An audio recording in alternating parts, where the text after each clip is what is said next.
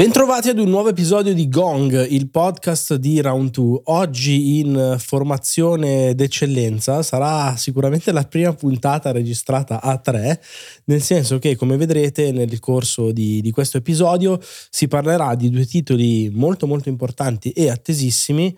Gli embarghi, in realtà anche la pubblicazione degli stessi, avviene a distanza molto molto ravvicinata e quindi non ci dedicheremo a una notizia o due, ma andremo a parlarvi di due prodotti. E che prodotti, Simone? Assolutamente sì. Con te si parlerà di Street Fighter 6. Ciao a tutti, che bello tornare anche sul podcast. Grande, ormai i miei tentacoli si espandono sempre di più, anche su Final Round, dove tra l'altro potete trovare la recensione scritta di Simone Viking. Su YouTube c'è quella chiacchierata da divano. Sì. Qui però anche in formato podcast, versione concisa. Bravo, non potevamo non trattare l'argomento Street Fighter 6, anche perché c'è una Capcom in grandissimo spolvero che conferma tutte le eccellenti, direi, aspettative che avevamo alimentato anche nel corso dei mesi con tutta una serie di contatti. Il primo un anno fa alla Summer Game Fest, ci avevamo giocato a Tokyo, ci sono state varie occasioni per provarlo anche online. Simo, di fronte c'è un'eccellenza del picchiaduro che sono di quelle destinate a far parlare di sé per anni. Assolutamente sì, e ne approfitto anche per dirti che si rinnova questo senso di quando un gioco si fa provare spesso, perché il team di sviluppo dietro lo sa che ha combinato qualcosa di veramente buono. E anche questa volta ci sono state tantissime beta, closed, open, eccetera, demo disponibili, e tutto questo è perché effettivamente anche il prodotto totale, finale, è di una qualità veramente, veramente di pregio, e quindi loro l'hanno messo il più possibile nelle mani dei giocatori per far capire che questa volta le cose sono diverse e che questa volta si punta davvero molto in alto. Tra l'altro svegliamo anche un retroscena a livello produttivo. La serie di Street Fighter è sempre stata associata a Yoshinori Ono, che invece tra il quinto e il sesto capitolo ha lasciato Capcom, sì, con la sua figure di Blanca sempre, come dire, in evidenza quando si faceva foto e lo incontravi dal vivo. Sì. E quindi questo episodio, che nasce, diciamo, orfano del padre putativo, forse vero, non vero. Solo, aveva un elemento di rischio ulteriore, eppure è riuscito a... come dire, confermare tutto, e tra l'altro ad essere un sesto capitolo non solo perfetto, ovviamente, per quella fascia di utenza hardcore che è appassionatissima, la community dei picchiaduro magari non è super ampia, ma è veramente fatta di persone ultra devote. Sì. In questo caso però si cerca di parlare anche a un pubblico nuovo, o comunque a quel pubblico che magari 20 anni fa aveva scoperto la bellezza di Guy, Chun-Li, eccetera eccetera, e che oggi può tornare a rincontrare i World Warrior. Si cerca, e secondo me ci si riesce anche, perché la sfida era proprio quella, cercare. Hanno provato a farlo in molti, farlo così bene invece credo che sia veramente la prima volta, ed è un ottimo momento per avere un prodotto che può introdurre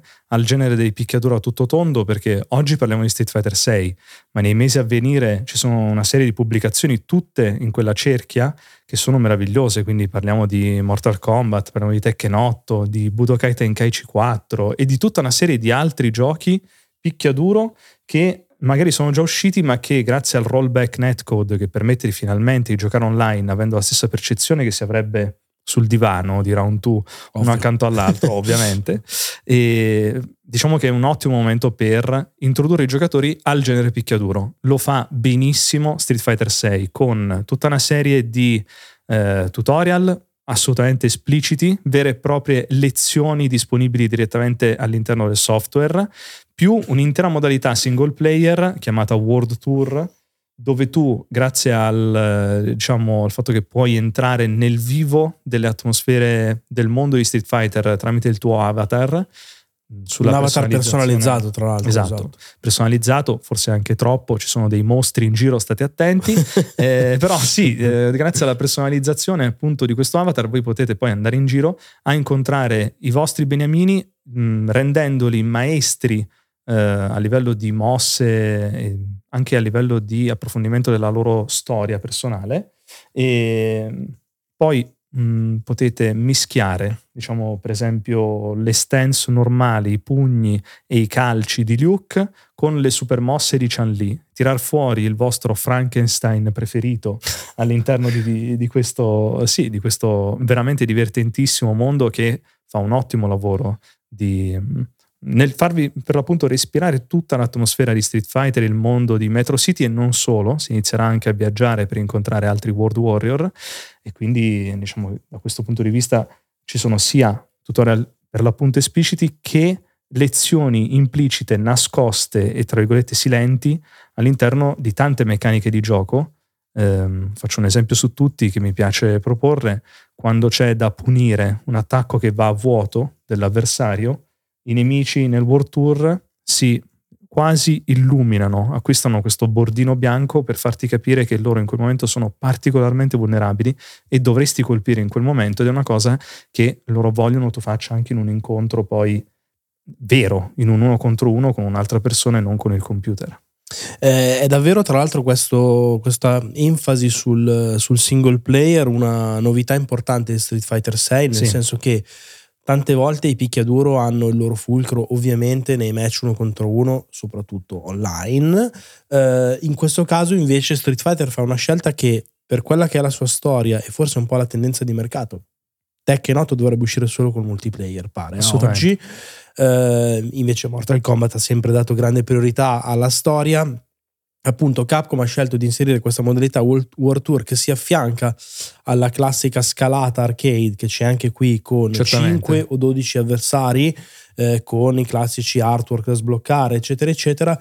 Però l'idea di aver inserito questa ricca campagna per una 20 di ore in cui ti crei il tuo personaggio e ti muovi, tra l'altro, con un contesto diverso dal solito, perché i combattimenti avvengono su un piano 2D, come sì, che si Fighter. Crea anche sul momento, esatto, proprio, a seconda di da dove inneschi un combattimento, una rissa, quindi. Però in realtà lo spostamento, la navigazione all'interno di questo mondo, della città 3D che dicevi tu, Metro City, e poi altri luoghi, avviene come un action in terza persona, che è anche, se vogliamo, uno sforzo produttivo particolare. Non c'è mai la rifinitura, la qualità nel dettaglio che invece si avverte fortissima nella modalità principale di Street Fighter, che sono appunto gli 1 contro 1 classici, ma anche in questo World Tour comunque si vede che ci tenevano a fare qualcosa di nuovo che può risultare particolarmente interessante per un pubblico di nuovi arrivati, ma comunque di valore anche per gli appassionati di vecchia data. Tutto vero, fermo restando che il cuore pulsante del gioco resta il multiplayer, il Battle Hub, e anche da quel punto di vista hanno fatto un lavoro eccellente, forse mai come adesso. E nel Battle Hub è possibile sedersi anche fisicamente a un cabinato e aspettare che arrivi l'avversario di turno, oppure trovarlo all'interno di un server, raggiungerlo appunto con il proprio avatar e sfidarlo lì per lì. Ovviamente questo va in aggiunta a tutto quello che potete immaginare invece essere un sistema multiplayer completo e a tutto tondo, con ranked, tornei, club, quindi l'equivalente delle gilde, mettiamola così. Certo. E quindi tutto un sistema completo, ma la parte bella è proprio quel respirare l'aria quasi da offline, facendolo con un avatar online. E ti dico di più, alcuni server particolarmente accalcati hanno magari un match tra due che sai che sono fortissimi, no? E puoi andare a vederlo. Puoi andare a vederlo e la gente si mette attorno al cabinato ed esulta anche proprio lì con il proprio avatar. Sì, una roba fa bello. Un po' metaverso, un po' bello, second life, quella roba bello. Lì. Tra l'altro, chicca, perché ce ne sono tante in questo gioco, che è veramente frutto di una devozione, un amore evidente per il franchise. Sì. All'interno di questi cabinati c'è la possibilità anche di giocare altri vecchi giochi Capcom in emulazione, proprio per dare l'idea di una sala giochi effettiva, cioè dove vai e giochi a Street Fighter 6, ma non solo. Ma anche al 2, a Final Fight, certo. Assolutamente. La parte invece cruciale chiaramente sta nel combattimento 1 contro 1. Lì anche graficamente l'esplosione di colori e di stile è evidente. Sono tutte scelte forti, quelle del team Capcom questa volta, ma sono tutte scelte che secondo me colgono nel segno appieno. La parte audio, sia a livello di colonne sonore che di doppiaggio, è molto soddisfacente, La cosa più soddisfacente di tutte è l'audio a livello di colpi incassati. Esatto, sì. Le mazzate vere e proprie si sentono tanto, anche perché anche a livello di gameplay il gioco è un pelino più pesante, quasi un pochettino più lento e quindi più potente. Questa cosa si sente anche a livello audio, a livello visivo. Sì, si avverte tanti elementi di contorno. Quando arriva il cartone vedi lo schizzo di sudore, vedi l'effetto di fumo. A seconda del personaggio hanno tutti delle animazioni diverse che però sono incredibilmente capaci di mutuare questa sensazione di impatto, di violenza fisica, certo, che è una violenza comunque cartoon, quella di Street Fighter, non è appunto Mortal Kombat. Anzi, moltissimo fair play. La maggior parte delle animazioni di fine incontro sono, che ne so, Marisa va dall'avversario, lo solleva fisicamente e se lo porta in grembo. La Marisona, il nostro nuovo orgoglio nazionale. Tra l'altro, appunto, anche a livello di roster ci sono 18 personaggi con alcune new entry, ci sono gli 8 lottatori di Street Fighter 2 per intenderci, con anche dei rimandi eccezionali nei livelli, c'è quello di Blanca, quello di Guy, quello di Dalsing. Quello di Dalsing in particolare è assurdo. Stupendi, riproposti proprio in maniera quasi 1-1, ma quasi 1-1, questa è la cosa bella, perché tra l'altro è passato nel tempo nel gioco, quindi Ryu ha la barba. Sì, sono tutti più maturi, esatto. Quelli originali di Street Fighter 2 sono tutti molto più maturi, anche nell'atteggiamento, nelle frasi che dicono, eccetera. Hanno nuovi, particolare. Invece, che ne so, c'è Kimberly che è giovanissima, quando vince fa "Oh, ho vinto! Oh, wow!" Non è ancora abituata a vincere uno scontro, quindi praticamente c'è tutta questa sensazione tra diciamo una differenza tra le nuove leve e la vecchia guardia, che è molto evidente. Sì, bello, sì, bello. Sì. In generale comunque un gioco assolutamente di livello che aggiungiamo si costruisce a livello di gameplay attorno al sistema Drive, che è questa diciamo barra completamente nuova che permette di fare cose molto interessanti sia in difesa che ovviamente in attacco. Ultimissima chiusura sul fatto che il gioco abbia 3 sistemi di controllo diversi, proprio a testimonianza del fatto che voglia parlare a un'utenza più ampia possibile. È chiaro che i veterani andranno sul classico a 6 tasti. Ci sono quelli che possono essere più casual, che possono divertirsi o smanacciando a caso oppure utilizzando i controlli moderni che permettono in automatico di eseguire delle combo pazzesche, delle super mosse, schiacciando proprio un bottone, lì diventa un party game. Oppure c'è il sistema di controllo moderno. Ah no, tu dicevi il dinamico, perdona. Sì, no, quello che abbiamo raccontato adesso era il dinamico. Ah, okay, quindi quello dinamico è il party game. Moderno invece è la via di mezzo tra il classico e il dinamico. Sì. E che comunque è una soluzione alternativa che sta trovando anche un certo riscontro, perché diciamo che automatizza alcune cose senza però far sì che il gioco di fatto si giochi da solo. Assolutamente, è proprio una via di mezzo tra il classico e il dinamico, e quindi nei comandi moderni si rinuncia a qualche opzione perché non si hanno a disposizione i 6 bottoni per intero, ma si velocizzano per esempio gli input sulle mosse speciali. Quindi anziché dover fare, che ne so, doppio quarto cerchio avanti, pugno, basta premere triangolo cerchio. Oppure indietro e triangolo cerchio, o giù e triangolo cerchio, e succedono un sacco di cose. Ma questo non vuol dire che sia una modalità del tutto casual, anzi, su alcuni personaggi è un po' meno efficiente, su altri è molto più efficiente e assolutamente competitivo, quasi competitivo. Arriviamo a dire questo, diciamo quasi competitivo. Insomma, capolavoro all'orizzonte, consigliatissimo. Se per caso dovesse essere schiacciato magari nella vostra lista tra i pesi massimi che stanno uscendo in questo periodo, da Zelda, Diablo a Final Fantasy, che è all'orizzonte ma non troppo distante, tenetelo in considerazione, perché è uno di quei giochi che non solo non invecchiano, ma anzi verranno supportati nel tempo molto, ed è veramente perfetto per innescare o reinnescare quella scintilla da picchiaduro che forse si era un po' persa negli anni. Un'opera assolutamente speciale, non sottovalutate né il World Tour nel single player né il Drive System nelle mazzate vecchio stile. Sono entrambi 2 progressi incredibili in questa nuova golden age in arrivo dei picchiaduro. Simo, grazie, chiedo il cambio. Qui mettiamo un bel gong, grazie a Vance. Facciamo il tag, io e Fossa. Esatto, tag. Siamo qui invece per dare soprattutto a lui la parola per parlare di un altro giocone pazzesco che è Diablo 4.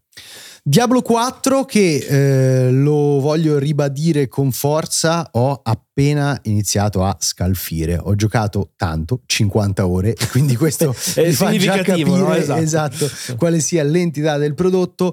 Quindi anche sui nostri altri canali, fra l'altro vi consiglio di andare a dare un'occhiata anche alla video review sul canale YouTube e a leggere l'articolo su Final Round quando sarà pubblicato.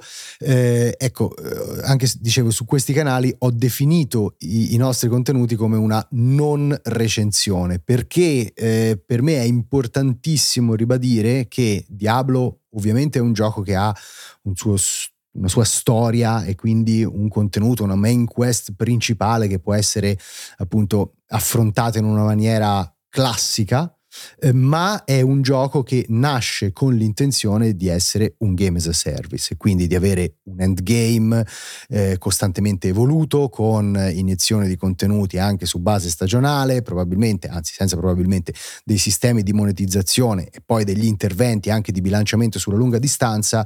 Quindi per me in questa fase è proprio importante ribadire che l'essenza di Diablo 4 si manifesterà nelle settimane e nei mesi che seguiranno l'uscita. Però insomma c'è tanto di cui si può parlare. Tra l'altro in comune con Street Fighter c'è proprio, forse nonostante siano ovviamente due giochi molto lontani l'uno dall'altro tematicamente come genere, però c'è il fatto di parlare sia a un pubblico molto hardcore, molto esperto, radicato negli anni, sì, sia di volersi però aprire invece ad una fascia tutta diversa, no? Allora sì, questo è una cosa molto, è un dettaglio molto interessante. Anche Diablo evidentemente vuole da una parte irretire il pubblico degli appassionati che la saga la conosce, dall'altra parlare ad una fascia di pubblico un po' più ampia, e si capisce, cioè si percepisce questa volontà proprio perché la narrazione qui è un pochino più strutturata attraverso delle cutscene, fra l'altro realizzate anche in maniera molto molto efficace, con una bella regia, un bel piglio narrativo, e comunque anche il racconto, diciamo, rivendica una priorità maggiore rispetto a quanto non sia successo in altri capitoli della saga. Proprio per questo motivo però io mi sento di mettere in guardia chi arriva a Diablo e non sa che cosa aspettarsi. Certo, perché certo. È vero che c'è questa apertura, ma è anche vero che Diablo resta poi nell'impostazione fedele a se stesso, quindi è un hack and slash, ai miei tempi si chiamavano così, molto classico, con una visuale isometrica e molto basato, anzi quasi integralmente basato sul senso di progressione statistico, cioè quello che si fa è si migliorano le abilità attive e passive del personaggio, si migliora l'equipaggiamento e si viene spinti sostanzialmente da questo perverso piacere un po' morboso di vedere i danni che crescono e dal loop del miglioramento dell'equipaggiamento. È tutto, cioè, è esattamente proprio tutto questo lì. Effetto droga. Voglio sottolineare una cosa, l'ho fatto anche su YouTube nel nostro video, diciamo, review tra virgolette. Attenti a non farvi ingannare dalla visuale e dall'approccio, perché non è un twin stick shooter e tra l'altro ha la caratteristica di essere rimasto molto fedele a se stesso e in questo senso un po' fuori dal tempo. Attacchi solo nella direzione in cui sta guardando il tuo personaggio, quindi non puoi indietreggiare e colpire i nemici. Questo unito al fatto di avere un numero di, cioè una schivata che comunque anche quella ha il cooldown, lo rende diverso dal solito. È comunque un gioco d'azione, ma è un gioco alla Diablo per assurdo. Ma sì, è un'azione proprio più diretta, votata proprio sull'operazione di distruzione dell'avversario. È come se, cioè anche filosoficamente, tu attacchi nella direzione in cui ti muovi, è come se tu rappresentassi questa forza che inarrestabile si che si scontra proprio con queste schiere di avversari che sono numerosissime, e l'obiettivo è proprio quello di neutralizzare i nemici nel minor tempo possibile grazie a un'operazione di attribuzione dei punti, abilità e delle skill passive sostanzialmente, che massimizza appunto l'output di danno e l'efficacia delle combo, della rotazione di attacchi che vai a fare. Quindi lo voglio proprio ribadire perché ogni tanto si parla di Diablo come di un RPG. È una impostazione particolare degli RPG. Se vi aspettate di avere un'influenza sul racconto, se vi aspettate in qualche maniera scelte morali, interazione con il mondo di gioco, tutto questo non succede. Quello che dovete fare è veramente rendere sempre più potente il vostro personaggio. È un approccio incrementale e matematico-statistico. Tra l'altro al suono di click, cioè il rumore che si sente quando si gioca a Diablo sì. È il mouse che veramente va in fiamme. In tanti potrebbero dire quasi che non c'è gameplay. Il gameplay sta nella attribuzione dei punti abilità, sostanzialmente. In tutto questo comunque voglio sottolineare che c'è questo piacere di senso di crescita e di sviluppo, e per molto tempo all'interno insomma di quella che può essere una prima run c'è anche un piacere della scoperta di quello che sta succedendo in un mondo veramente molto affascinante, perché il fantasy di Diablo è un fantasy che si mescola con le gerarchie angeliche, con la mitologia, con la demonologia e quindi il mito delle schiere demoniache, ed è un mondo molto caratterizzato e anche unico nel panorama videoludico. E c'è anche un piacere della scoperta, soprattutto insomma nelle prime fasi, il momento in cui sperimenti un po' con le varie abilità della tua classe è molto molto piacevole. Le prime 15 ore di gioco sono proprio dedicate alla esplorazione un po' curiosa di uno skill tree che si disvela progressivamente e che ti fa capire quali possono essere i vari approcci al gioco che tu puoi usare con la tua classe. Dopo quella fase lì, secondo me, purtroppo sopraggiunge un momento un pochino più monocorde che tanti potrebbero trovare noioso e che anch'io ho recepito con un po' di oscillazione, diciamo. È un filo accusato, anche perché c'è questa tendenza, che è una novità di questo quarto capitolo, a un'apertura open world che da un lato può essere interessante, dall'altra comunque il brodo lo allunga un filino, ingrandisce tantissimo le distanze, il senso di scala, da una parte positivo, dall'altra però sembra anche un po' annacquare il tutto, no? Sì, diciamo che nei vecchi capitoli c'era questa progressione lineare con questa suddivisione in atti e tu in ogni atto trovavi qualcosa di nuovo anche a livello scenico. Qua invece c'è un pochino di backtracking, le side quest, quindi le missioni secondarie, non tutte sono scritte in maniera particolarmente brillante, quindi ti danno proprio l'idea veramente dell'allungamento, della diluizione dell'esperienza di gioco.